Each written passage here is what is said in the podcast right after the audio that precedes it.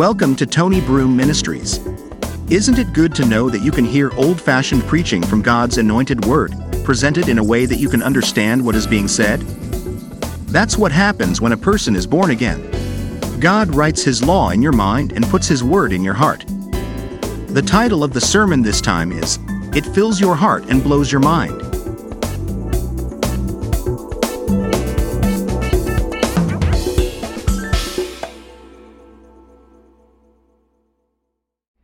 Words of the old Negro spiritual Christmas hymn says, Sweet little Jesus boy, we let you be born in a manger. Sweet little Jesus boy, we didn't know who you was. Just seems like we can't do right, Lord. Look at how we treated you. But that's how things is down here, Lord. We didn't know who you was.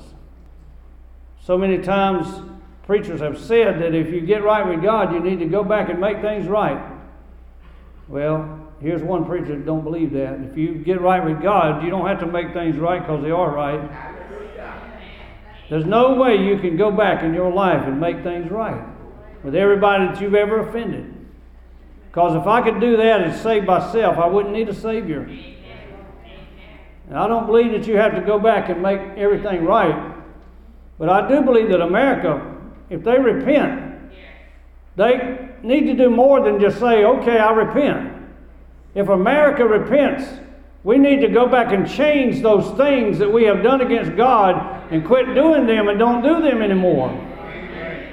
We have to go back and make some laws, new laws, that undo the old evil laws that were put in place. Just like when our Constitution and Bill of Rights was made, the 18th Amendment, they did good. They said, We're not going to mess with alcohol. We're not going to serve alcohol. That's wonderful. Then by the 21st Amendment, they said, Oh, we didn't mean to do that. They overturned it.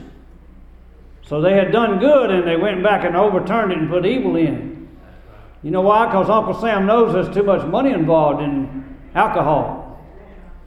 Drink responsibly, they say. That's just a disclaimer to put on it. No, you shouldn't drink at all. Run them out of business. That's a responsible thing to do. So you cannot make everything right that you've ever done wrong. But America, as a nation, nationally, we not only are to say, sorry, God, I did wrong, but we have to go back and we have to change those things and change those evil laws that put things in place that should not be in place. Legalizing same sex marriage and abortion and all these things that we put our legal stamp of approval on. We need to go back and say, if my people who are called by my name, it's not just talking about the church repenting, the true church doesn't need to repent, you've already repented. It's talking about our people who used to be right with God and they're not right with God anymore like America did and like Israel did, and they're not right with God anymore. America used to be right, it used to be built on solid foundation, and now she's turned away from God. She has to come back to God and say, I've done wrong, I repent, and I need to get right with God. And whatever I need to change, I'll go to the courthouse and go to Washington and change those things. God spoke through the prophets in the Old Testament that there would come a time when he would make a new covenant with the house of Israel and Judah. They had messed the first one up, they had broken it. Jeremiah and others talked about it. And it's so important that it is quoted at least twice in the book of Hebrews. He talks about that new covenant that he would make. I don't know why God is such a covenant God. I know a lot of things about God that I didn't know before. But I still cannot understand exactly why God is so eager and desirous to make a covenant with us. Why in the world would He want to make a covenant with us? He had everything all right between the Father and the Son and the Holy Spirit. They were eternally bonded together and they were enjoying this wonderful divinity fellowship throughout eternity past. And then here we come and He messed it all up. But God had a plan. He had already put a plan in place. God had already finished before he even started. You know that, don't you? He had finished before he started. He had already put a plan in place before even the first star was ever made. He had already put a plan in place where old Tony boy could get right with God and be saved. He said, You, you need a new covenant. Hebrews chapter 8, verse 6. Now hath he obtained a more excellent ministry, by how much also he is a mediator of a better covenant, which was established upon better promises. The good thing about the first covenant, it was so glorious that Moses had to put a veil over his face because his face was shining. But it was only a temporary thing. He could put the veil on his face and cover it up. And he could go in and speak with God and take it off. And he could come back out and he could cover it up again. But when you read in Moses, they still had the veil on their hearts because it was a temporary thing. But Jesus Christ comes and he has a more excellent ministry. Moses' ministry was glorious. But 2 Corinthians chapter 3 says the ministry of Jesus Christ is more glorious. He has a more excellent ministry. How many saints have I heard say, I wish I could live during the time of Peter. I wish I could have lived during the time of Paul or Moses. Not me. I'm glad I'm living right now. I don't want to go back to no old covenant. And I don't mean to throw off, there's nothing wrong with that covenant in its place, but everything in it pointed to the new covenant. Instead of having a critique hat on, a critique hat, we need to take off our critique hat and go back and repeat the session that Pastor Mark had on the things in the tabernacle that all of them pointed to Christ. And he couldn't, of course, hit all of them, but he hit a lot of them, and they pointed to Christ. Every one of them the altar, the laver in the foot, the table, the candlestick, all of those things, and even the Ark of the Covenant, all of that pointed to Christ. He is a mediator of a better covenant that was established upon better promises. What were the promises of the first covenant? Basically, one. As long as you're doing, you're living. The moment you quit doing, you quit living as far as the old covenant was concerned. He who does those things will live in them. Long as you were doing what's right, you're okay. But the minute you stumped your toe, you fell over. That was the promise of the old covenant. But the promise of the new covenant is established on better promises. What are they? Well, here's one believe on the Lord Jesus Christ and you'll be saved. Believe on Him and He'll sanctify you. Believe on Him and He'll baptize you in the Holy Ghost. Believe on Him and He'll heal you. Believe on Him and He'll bless you. Look to Him, praise Him, worship Him. There's a whole lot of promises in the new covenant. If that first covenant had been faultless, then should no place have been sought for the second. If the first covenant had done all of what God really wanted to do, He wouldn't have had any reason to seek for another new covenant for finding fault with them. You notice it didn't say finding fault with it. The law, Paul says in Romans chapter 7, is holy and just and good. There's nothing wrong with the law in itself. But we couldn't keep the law because we fought the law and the uh, law won, you know. We couldn't do it. The apostle said we can't even put this yoke upon the neck of the new Gentile disciples that neither we nor our fathers were able to bear. Why do we want to burden them with something we couldn't even keep ourselves? Jesus Christ came and He kept the law for us. He is a mediator of a better covenant. If that first covenant had done all of what it was to do and God wanted it to do, there should no place have been sought for the second, for finding fault with them. It's us who mess it up. He said, Behold, the days come, saith the Lord, when I will make a new covenant with the house of Israel and with the house of Judah. A new covenant with the house of Israel and Judah, not according to the covenant that I made with their fathers. In the day when I took them by the hand to lead them out of the land of Egypt. Spiritual infantilism. Infantilism is a word that means that the person is an adult, but they still want to be a baby. Now, all of us enjoy acting like babies sometimes. That's why we keep the grandkids around so much. We can all be SpongeBob SquarePants. We can all act like babies sometimes. We don't want to be going around saying goo goo gaga gaga all the time. Come on, Israel. Let me give you a hand. It's time to go out of the land of Egypt. You know that the Bible even said that they went up harnessed out of the land of Egypt? They went up harnessed out of the land of Egypt. That means they had to be hooked together. They didn't have sense enough to walk by themselves. You had to hook them up together. They went up harnessed out of the land of Egypt. They were free from Egyptian bondage, but they still looked like slaves. They still walked like slaves. They still acted like slaves. They still smelled like slaves, even though they were free. This covenant, God had to take them by the hand and actually lead them out of the land of Egypt. And He said, This covenant, the new covenant, is not going to be like that. They continued not in my covenant, and I regarded them not, saith the Lord. I couldn't even have a relationship with them that I wanted to because they broke my covenant. For this is the covenant that I will make with the house of Israel after those days, saith the Lord. I will put my laws into their mind and write them in their hearts.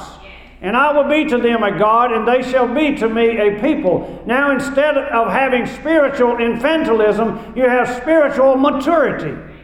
In the new covenant, you have something that you could not have in the old covenant, and that is spiritual maturity.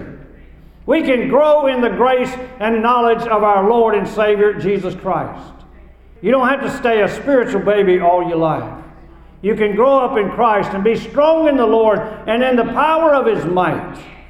This is the covenant. I will put my laws into their mind and write them in their hearts. It will fill your heart and blow your mind. He will put His laws into your heart. You don't have to have a list of do's and don'ts. You don't have to have a list of shoulds and should nots. God has His law in your heart. You say, Ooh, law, that sounds bad. No, the law is legalism in the Old Covenant. But when you're born again, the law is love. It's a law of love. James talks about it. Pastor Mark talked about it the other week. The law of love. We give. We give our tithes. Some people say pay your tithes, whatever expression you want to use. We do it not because we have to, because we love God. It's a law of love. It's not a law of legalism anymore. It's a law of love. If you feel like you've got to, you have to. Keep it in your pocket. Not going to do you, nor God, nor anybody else any good. But if you do it because you love God, He blesses you, He blesses others. Everybody's blessed all the way around. When you get right with God, when you're born again, one of the wonderful things about being born again is He puts His law into your mind. You don't have to have a police force. If everybody in America was born again, we wouldn't need a police force. Because everybody would be doing what's right. Now you say, now preacher, you really mean to tell me that you believe that if a man gets born again, that he'll do what's right? Yes, he will. God puts that into your mind. You don't even think the same way you used to think. That's why these people that say they are born again, they claim to have a relationship with Jesus Christ, they're still on the left, they think left, they vote left, they do left. I have a problem with it. You don't have to convince me, I'm not the judge. But if you still think the way you used to think, you still drink the way you used to drink, you still stink the way you used to stink, you still do the way you used to do, there's not been a change in your life. You have not been born again. When you're born again, your old things have passed away and a new has become. You're a new creature in Jesus Christ. I will put my laws into their mind and write them in their hearts. Just like he took those rocks and Moses on the mountain and he wrote on those rocks. I know every one of you believe that God took his finger and he wrote on those rocks and he gave them to Moses. Well, just in the same way, when you got born again, he started writing in your heart. He started writing in your heart. When he wrote your name in the Lamb's Book of Life, he started writing in your heart. This is what you're going to do. This is not what you're going to do. You're going to do right. You're going to think right. You're going to be right because you are right. He gives you a desire in your heart. And it feels good, brothers and sisters. I know it's not by feeling, you don't go by feeling, but it feels good to lay your head on your fat pillow at night and know, dear God, that everything is all right. You have a desire in your heart to do what's right. You don't have to sing, everybody's going to come undone tonight up in here. I'm going to hurt somebody tonight. No, you're not. You're going to do what's right tonight. I will be to them a God, and they shall be to me a people. We'll have that relationship that you never could have before because they were breaking the covenant. They shall not teach every man his neighbor, every man his brother, saying, Know the Lord. They will not constantly have to be told what to do. We always say, I don't want nobody telling me what to do. Well, why don't you do what's right then? Nobody won't have to tell you what to do. When Austin, our nephew, was younger, he was going to school and he had this thing. Aunt Peggy had to pick him up. So here comes Aunt Peggy. She picks him up. One of these days, it was one of these days, Mama's, Grandma's, you know. One of these days. Aunt Peggy said, Austin, what's wrong? I'm just tired of all these people telling me what to do. well, when you get in this new covenant, you don't have to be taught. Come on, Junior, brush your teeth. Come on, Scotty, let's go to church. Come on, Sandy, let's get ready. You won't have to be taught everything to do because you'll know what to do. Every man will know me from the least to the greatest. During the time of revival times, we see this happening. People just know the Lord. They just get saved. Everybody wants to have something to do with God all of a sudden. Revival time. And it will take place during the millennial reign of Christ. When that devil's bound in the bottomless pit, praise God, for a thousand years. He won't have evil influence over the earth anymore. And everybody will be doing right and doing good. The Hemphills wrote a song about it. I'll be glad when everybody's singing Jesus songs. When you turn on the radio, you won't even find Fox News, Goat News, Bull News, whatever it is. You won't find any of that. Every station you turn on will be a Holy Ghost filled song. Preaching of the Word of God. I will be merciful to their unrighteousness, their sins, and their iniquities will I remember no more. God is the only one, Dr. Billy Graham said, He's the only one in the universe can really forget. God can choose to forget. And He will and has forgotten all those sneaking evil things that I've done. Another good thing about being right with God is all those things when you get closer to God, the closer you get to God, you think back on some of those dumb things you used to do, and you say, How in the world could I be so stupid? God forgave you of all of that. All your sins, He's taken them and washed them away and plunged them into the sea of forgetfulness. What a wonderful thing to know that our sins are forgiven. Hebrews chapter 10, verse 11. Every priest standeth daily ministering and offering oftentimes the same sacrifices which can never take away sins. It's called spiritual redundancy. Or as your grandkids say, boring. They're doing the same thing every day, every morning, every evening, every morning, every evening. All those lambs, all those meat and meal offerings, and they're going through the same thing every day, and none of it could actually take away sins. They keep on offering those things year after year, and day after day, and week after week, and month after month. Spiritual redundancy. And that's the way some people's relationship is. They go to church, they go home. They go to church, they go home. But nothing happens in their heart. Nothing touches their heart. Nothing touches their soul. But I want you to know that the religion that I'm talking about, it will touch your heart. It will fill your heart. It will blow your mind. Praise God. Something that I'm talking about will get a hold of you when you get a hold of it. This man, after he had offered one sacrifice for sin forever, sat down on the right hand of God. You talk about completion and fulfillment of redemption. He completed it when he said, Telestai, it is finished. He completed our redemption. All of that is finished. All of the covenant has been fulfilled. All the law is fulfilled. Jesus Christ, once and for all, offered himself for all and went into the holy place with his blood and offered it in the holy place in heaven. Henceforth, expecting till his enemies be made his footstool. People will either get saved and be his friend, or they will stay lost and be his enemy. By one offering, he hath perfected forever them who are sanctified. That's why we need to let him sanctify us whereof the Holy Ghost also is a witness. He bears witness with our spirit that we are right with God. and you have that witness in your spirit. Nobody can convince you otherwise. The devil tries to tell you not saved. Pastor Ronnie had a good one for that one. Pastor Ronnie said, All right, if you think I ain't saved, that's good. I'll go get saved again then. Praise God. If you think I did, I'll just get saved.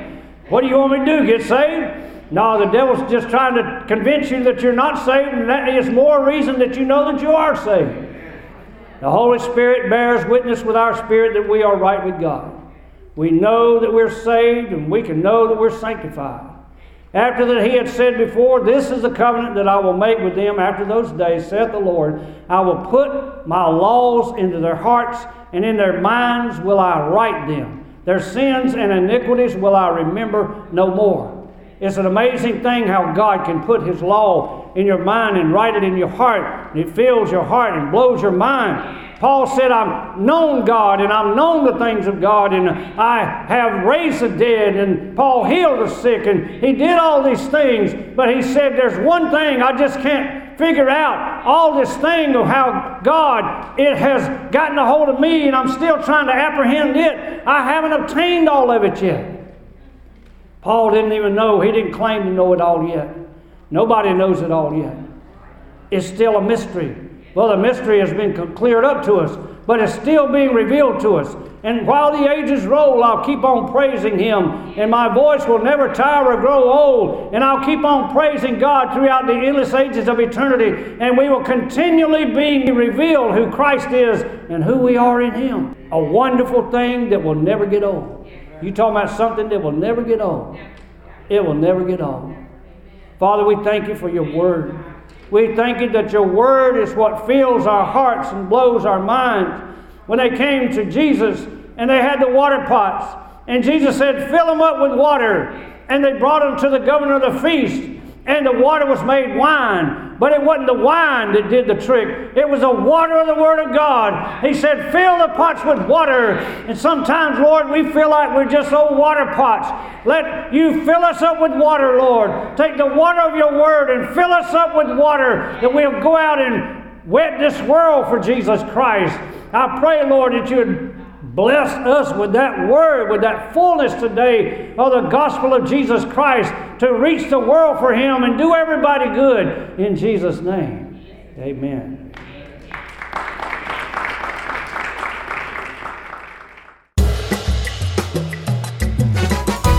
As you open your heart to the Savior today, He eagerly awaits the opportunity to come in and have communion with you.